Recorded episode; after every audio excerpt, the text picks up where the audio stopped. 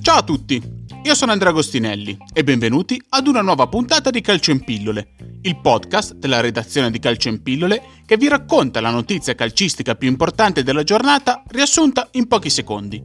Quelli che servono.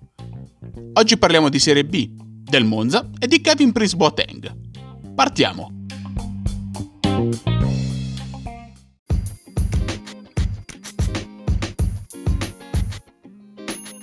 Questo pomeriggio comincia la stagione 2020-2021 della Serie B. 20 squadre ai nastri di partenza. Le prime due classificate ottengono la promozione diretta in Serie A. Le ultime tre retrocedono in Serie C.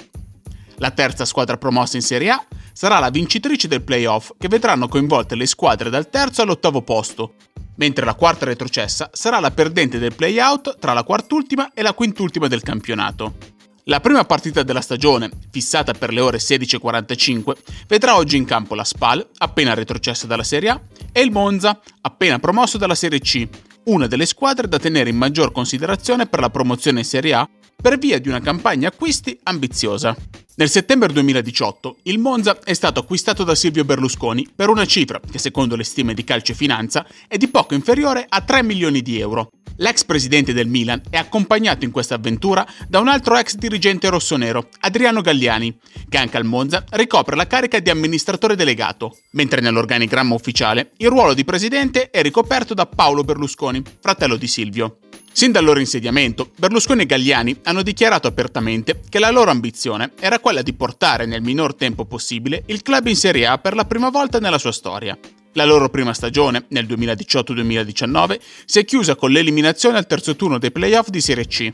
La scorsa stagione, invece, il Monza ha ottenuto a tavolino la promozione in Serie B, dato che al momento della sospensione del campionato per la pandemia da Covid-19, la squadra allenata da Christian Brocchi si trovava prima in classifica con 17 punti di vantaggio sulla seconda a 11 partite dalla fine. Per compiere questo salto di categoria, il Monza aveva acquistato giocatori di provata esperienza in grado di fare la differenza, come i difensori Giuseppe Bellusci e Gabriel Paletta, oppure il centrocampista Luca Rigoni, tutti giocatori con un passato in Serie A.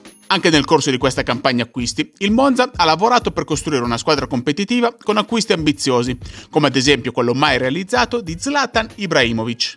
In porta è arrivato Michele Di Gregorio, giocatore di proprietà dell'Inter e reduce da un grande campionato con il Pordenone.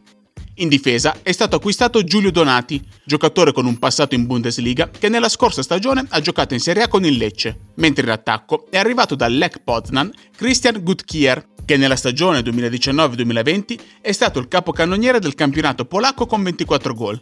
Il colpo di mercato più importante però il Monza lo ha chiuso nella notte tra mercoledì e giovedì, trovando l'accordo con la Fiorentina per il passaggio in biancorosso di Kevin Prince Boateng, il giocatore ex Milan e Sassuolo arriva a titolo definitivo e ha firmato un contratto annuale con opzione automatica di rinnovo in caso di promozione in Serie A.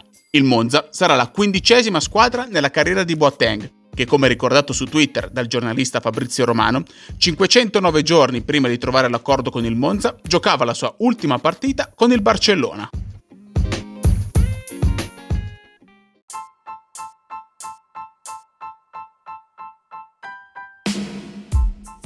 Calcio in Pillole è il podcast della redazione di Calcio in Pillole. Seguiteci sui social oppure sul nostro sito calcioinpillole.com per tutti gli aggiornamenti su questa e altre notizie dal mondo del calcio. E se questa puntata vi è piaciuta, condividetela con i vostri amici e iscrivetevi al nostro canale per restare aggiornati su tutte le uscite. Noi ci sentiamo lunedì per una nuova puntata di Calcio in Pillole.